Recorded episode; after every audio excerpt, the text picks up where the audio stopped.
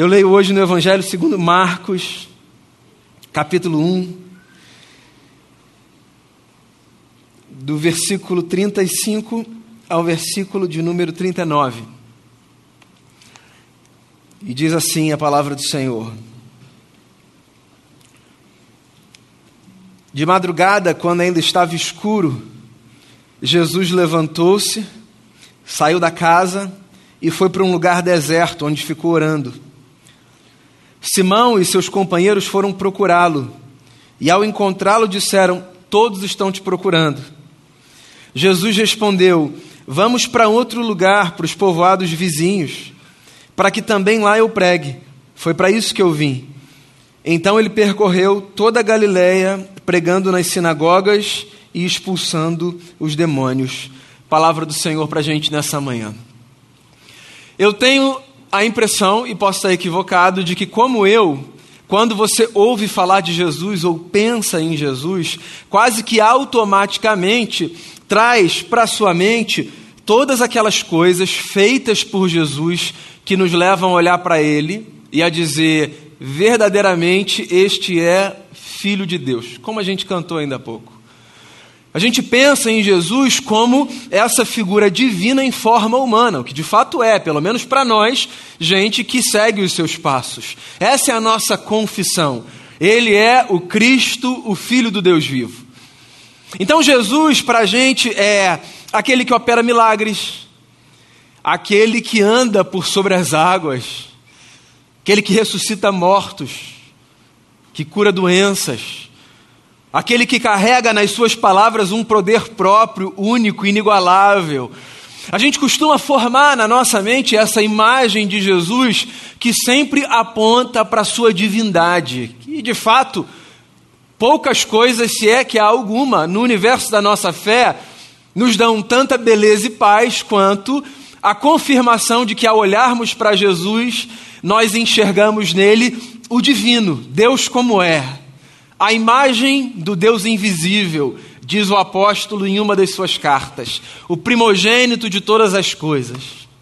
No entanto, assim como é verdade dizermos que Jesus é a expressão viva de Deus, o Deus encarnado, Assim como é fundamental que a gente olhe para ele a partir dessa perspectiva, de enxergar nele essa pessoa divina que a gente pode materializar com os nossos olhos, o que alguns puderam tocar com os seus dedos. Por outro lado, é também fundamental que a gente se lembre do Jesus humano. Jesus não era um espírito que vagava por aí, uma força. Jesus era um homem, profundamente homem, integralmente homem 100% homem, como a gente gosta de dizer. Humano, o humano perfeito. E se olhar para a divindade de Jesus, traz para a gente alguns insights que animam a nossa fé, eu tenho a sensação de que olhar para a humanidade de Jesus traz para a gente algumas lições que podem moldar o nosso caráter e a nossa vida. Esse preâmbulo todo para dizer o seguinte: esse texto que eu li é um texto que, pelo menos diante de mim, faz saltar alguns elementos muito interessantes sobre o Jesus humano, sobre aquilo que dele a gente pode aprender, extrair para a nossa própria vida. O homem Jesus, como ele era? Jesus era um homem como a gente, com limitações próprias da humanidade, com demandas, com desejos, com expectativas. Mesmo que a gente pense Jesus como homem, porque a gente sabe que ele era um homem diferente, às vezes a gente atribui a Jesus algumas capacidades que a gente não tem, mas que a gente presume que ele tivesse. Como, por exemplo, a capacidade de atender a todo mundo. Pense em Jesus, vai, um camarada bacana.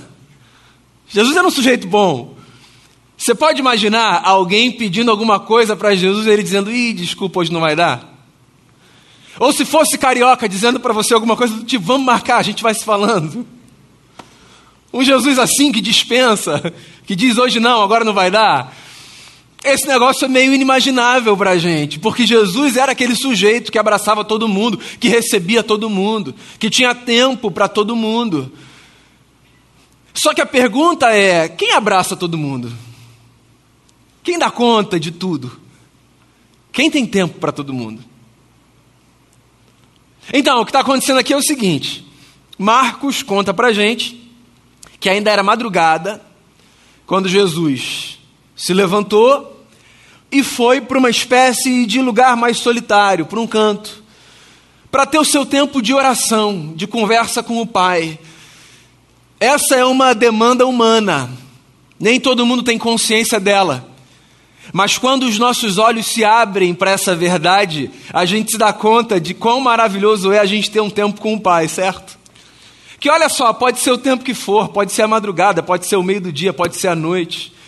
Pode ser você sozinho num canto, sabe? Que é uma espécie de, de, de, altar, sabe? Existencial. Pode ser você no carro, num transporte público, num canto do seu trabalho. Quem já se percebeu como gente de fé, eu imagino, já entendeu também o valor que a oração tem na nossa vida. Como uma espécie de experiência catártica. Às vezes a gente ora para fazer uma catarse para colocar tudo para fora. Às vezes a gente está entalado e a oração é essa experiência que traz para a gente um alívio, que desentala a garganta. Você já deve ter feito orações assim, né? Que você foi para esse lugar onde ninguém te achava, ninguém te via, era você e o Senhor, e você colocou tudo para fora, e você se levantou daquele momento e você disse: Ah, pai, eu não sei o que vai acontecer, mas pelo menos eu estou mais leve. Tem essa oração, a oração catártica, tem oração que traz para a alma um compasso que às vezes a gente perde. Não é oração de colocar tudo para fora, mas é de reencontrar um equilíbrio necessário para a vida. Às vezes a gente está acelerado demais, às vezes a gente está acelerado de menos. E a oração é esse espaço bonito, é esse lugar bonito, esse lugar místico, sabe, no qual a gente consegue de alguma forma simbolicamente falando, ouvir o compasso do coração de Deus, e a gente regula o compasso do nosso coração com o compasso do coração de Deus, e a gente experimenta paz. A gente não sabe o resultado da oração ainda, a gente não sabe se o que a gente pediu vai ser atendido, a gente não sabe se as nossas palavras, pelo menos nessa mente humana limitada, foram compreendidas do jeito certo. Tem gente que tem essa crise, eu não sei se Deus entendeu. Relaxa. Mas uma coisa a gente sabe, parece que a batida do nosso coração vem para um outro lugar, né?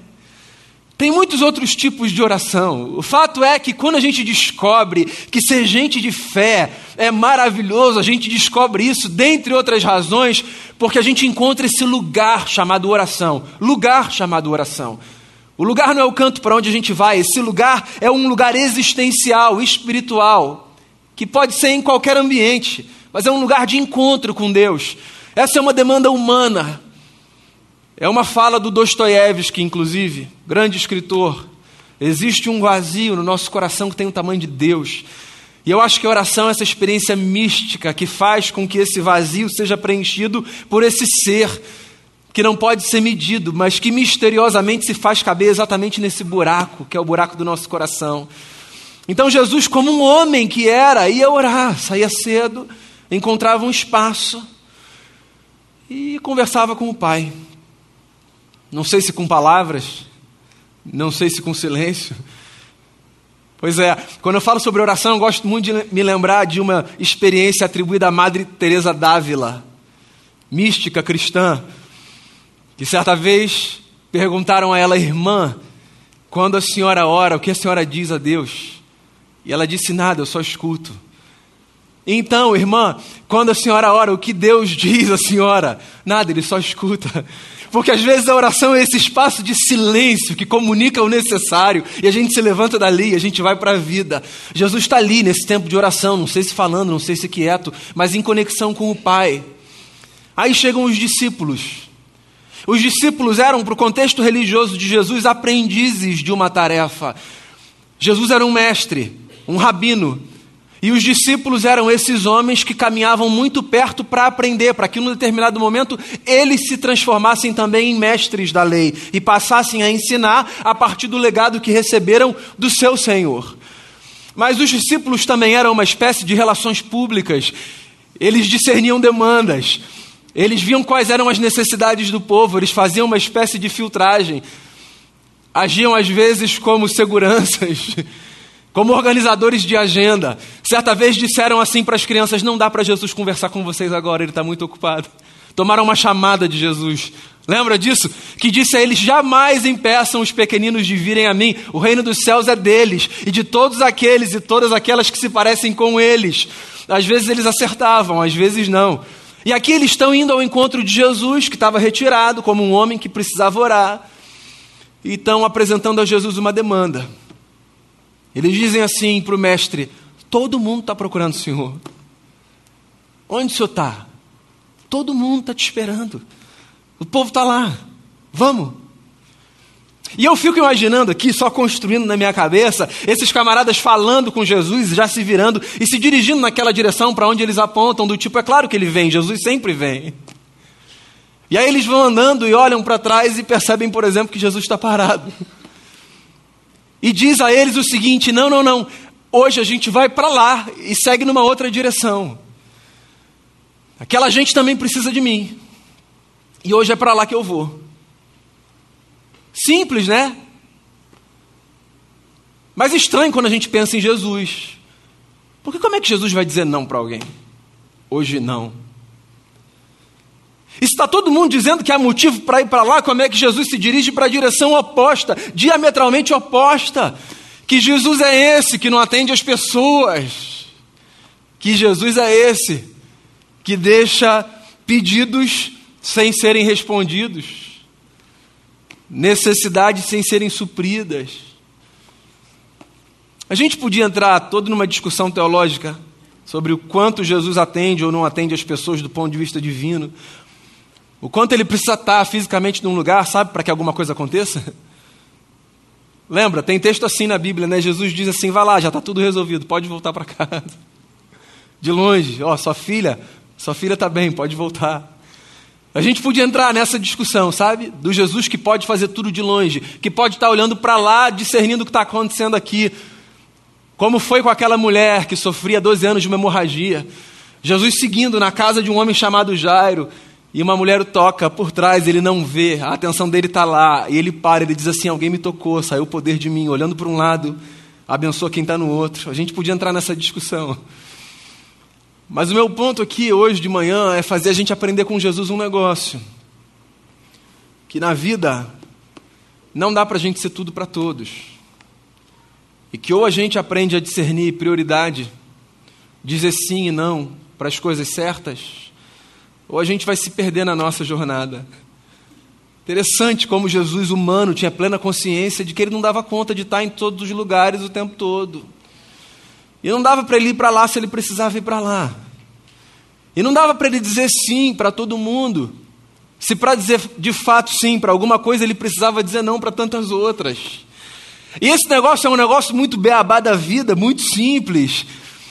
Mas você sabe que eu olho para esse texto e eu fico me perguntando a quantidade de vezes que na vida eu me complico pela incapacidade de dizer não. A quantidade de vezes na vida que eu me complico pela incapacidade de discernir na minha mente prioridades. Porque afinal de contas, se não dá para ser tudo para todos, e estar em todos os lugares ao mesmo tempo, a verdade é que a gente precisa assumir essa tarefa que é só nossa, de dizer o que é mais importante para esse momento, o que eu preciso fazer. A vida ela é grande demais. E se a gente pensar, por exemplo, na nossa imaginação como um limite para a vida, numa reflexão de poucos segundos, a gente vai descobrir que não dá para a gente fazer tudo o que a gente gostaria de fazer, certo? Estar em todos os lugares, realizar todos os cursos, fazer todas as viagens, ter todas as conversas. Tem uma fala do Rubem Alves, um dos escritores e teólogos mais potentes que a nossa tradição já viu surgir, na minha opinião, pelo menos, que ele diz assim: é preciso escolher, porque o tempo foge. Não há tempo para tudo. Não escutaremos, por exemplo, todas as músicas que desejamos. Nem leremos todos os livros que desejamos.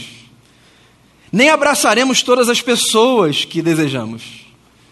É necessário, por isso, antes de qualquer coisa, aprender a arte de abrir mão. Para quê? para nos dedicarmos àquilo que é essencial. Está aí. Uma boa síntese do desafio da vida. O desafio da vida, dentro disso que a gente está conversando, é aprendermos a desenvolver a arte de nos atermos ao essencial.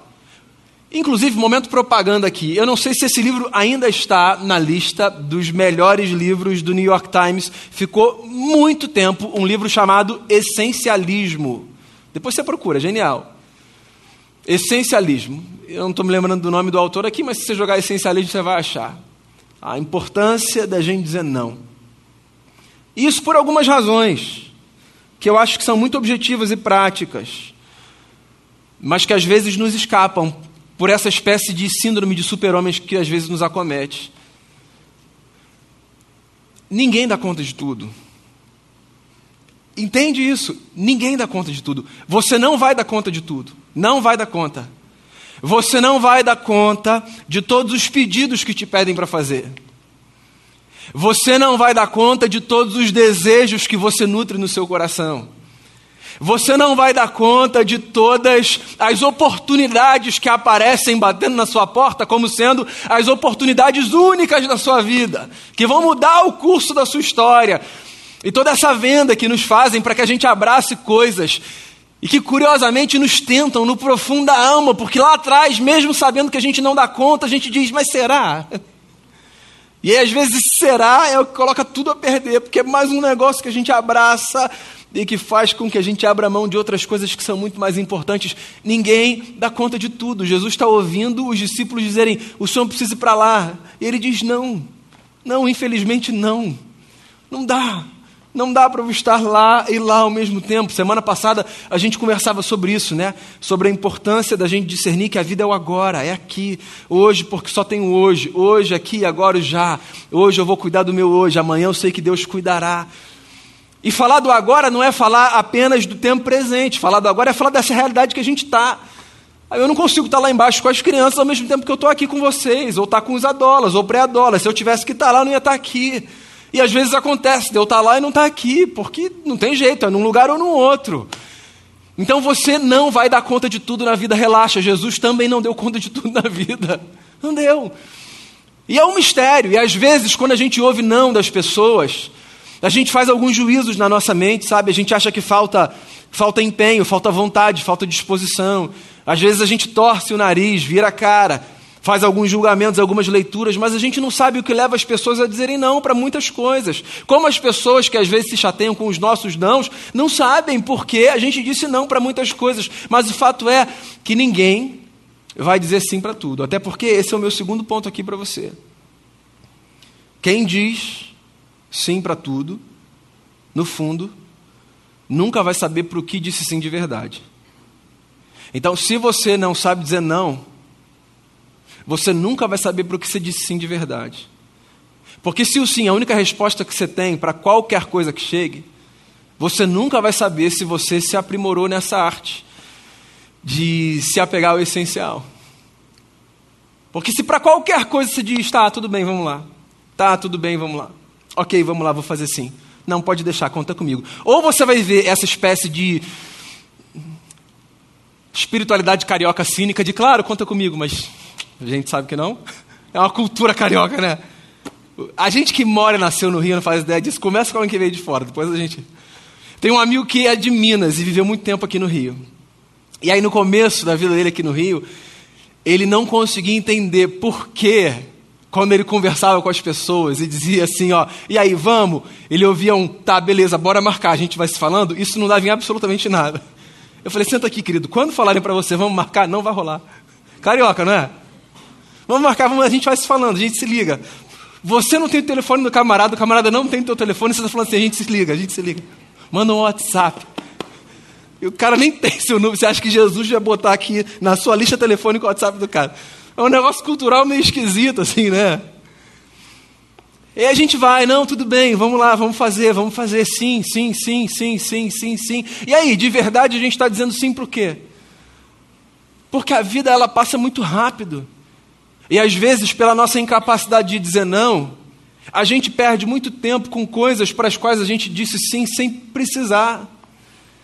E aí você se vê, às vezes, em alguns lugares, em algumas atividades, em alguns projetos, assim, que não vão agregar absolutamente nada a você, que outras pessoas podiam fazer às vezes melhor, outra contribuição poderia ser dada, e você está ali se empenhando. Aí você não consegue dizer não. E assim, com todo respeito, pensa nisso. Quando a gente não consegue dizer não e a gente diz sim para tudo, a gente descobre um negócio curioso, cara.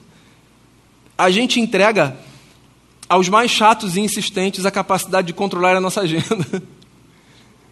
Porque o camarada tá ali, não, vamos lá, então é isso. Aí tá, tá bom, eu vou. Aí você pensa assim, caramba, cara, esse tempo eu podia estar tá fazendo outro negócio. Eu podia estar tá com a minha família desfrutando de um negócio maravilhoso, eu estou dizendo sim para um negócio assim que não tem a menor relevância para mim. Eu podia estar naquela agenda aqui, lá e tal.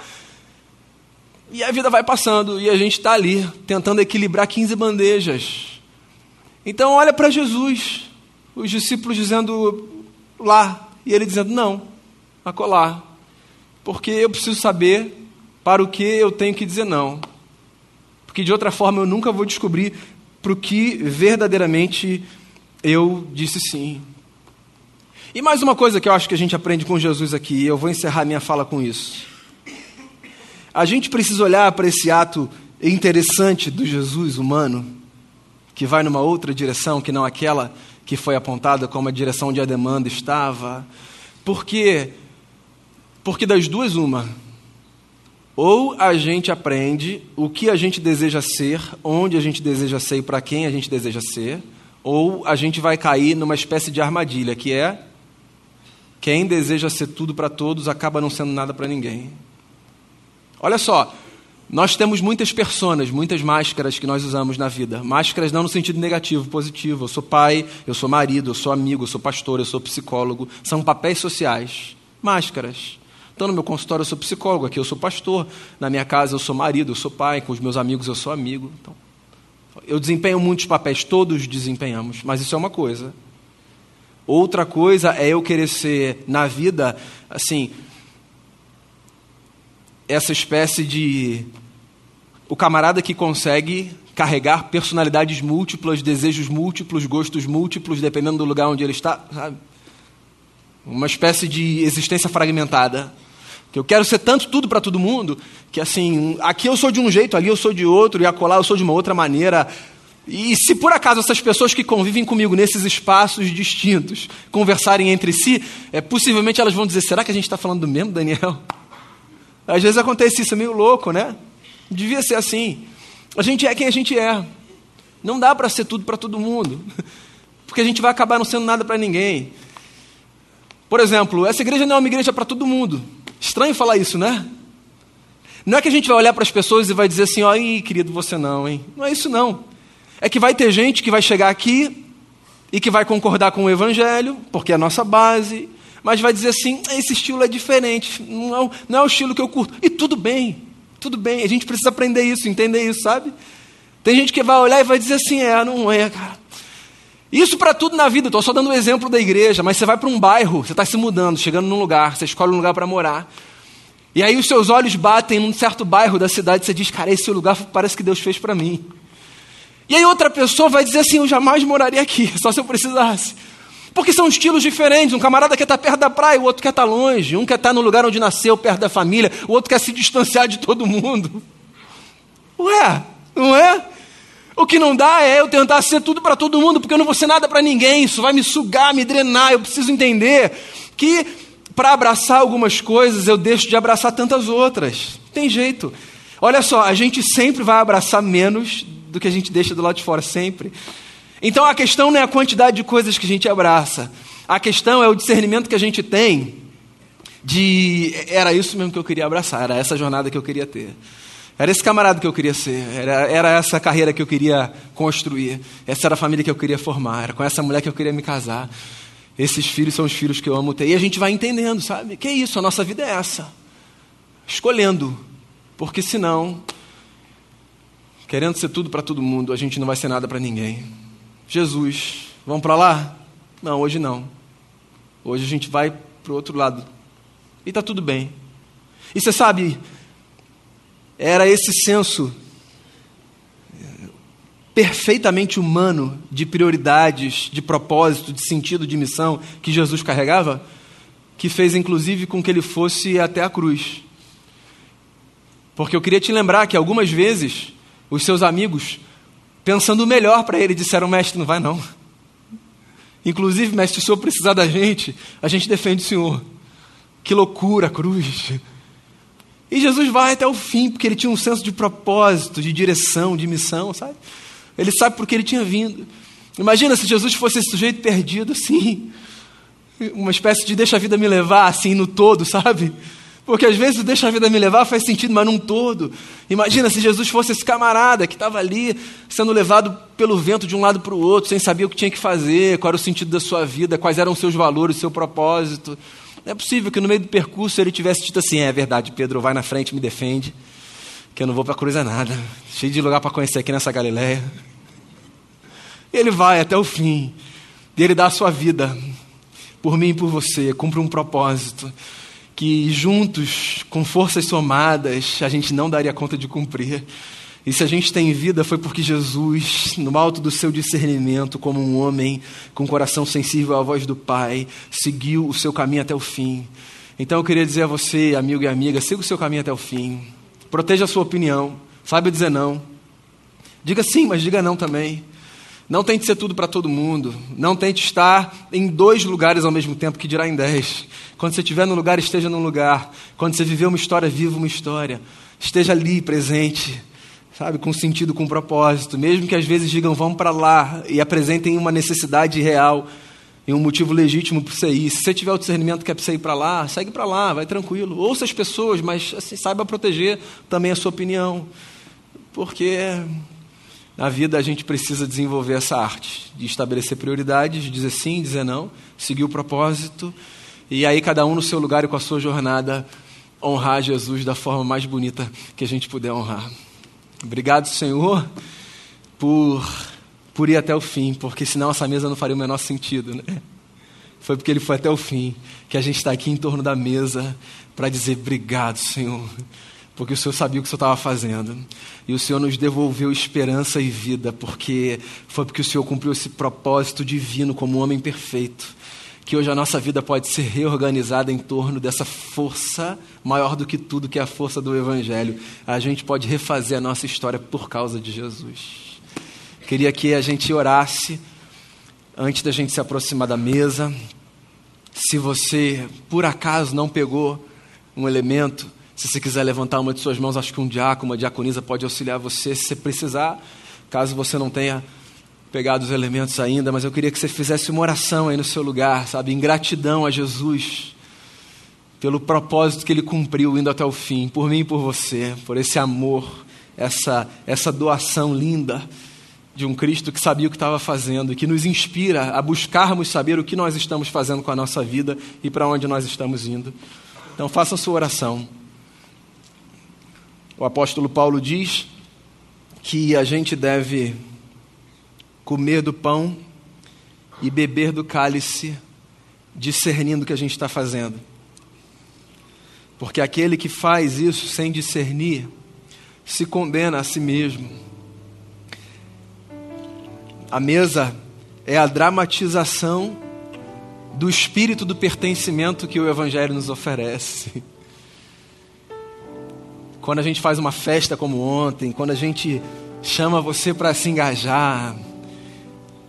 Tudo isso é uma forma de, de incutir na sua mente esse espírito que é nós pertencemos a um lugar. Mas a verdade é que não é a festa de missões, o engajamento no ministério ou numa agenda que faz com que a gente pertença, pertença a essa realidade maior. É a mesa que Jesus pôs para nós. Foi por isso que ele disse aos discípulos: se vocês não comerem da minha carne, não beberem do meu sangue, vocês não têm parte comigo. Uma forma de dizer assim: tragam para as entranhas do ser tudo isso, é nas entranhas do ser, levem lá para o fundo da alma. Não é só um biscoito que a gente come, um cálice que a gente bebe, é aquilo para o que isso aponta, o mistério do Cristo que se deu e que tomou a sua vida de volta ao terceiro dia, se espalhando com graça e com bondade entre nós e nos preenchendo nesse buraco que tem o tamanho de Deus na nossa alma. Então faça a sua oração. Depois eu orarei aqui e nós comeremos do pão e do cálice.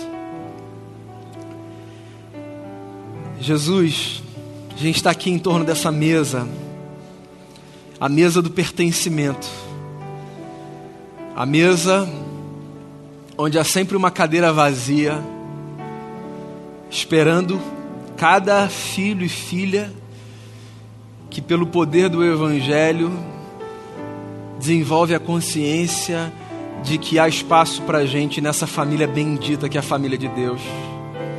Obrigado por nos acolher, obrigado por ir até o fim, Jesus.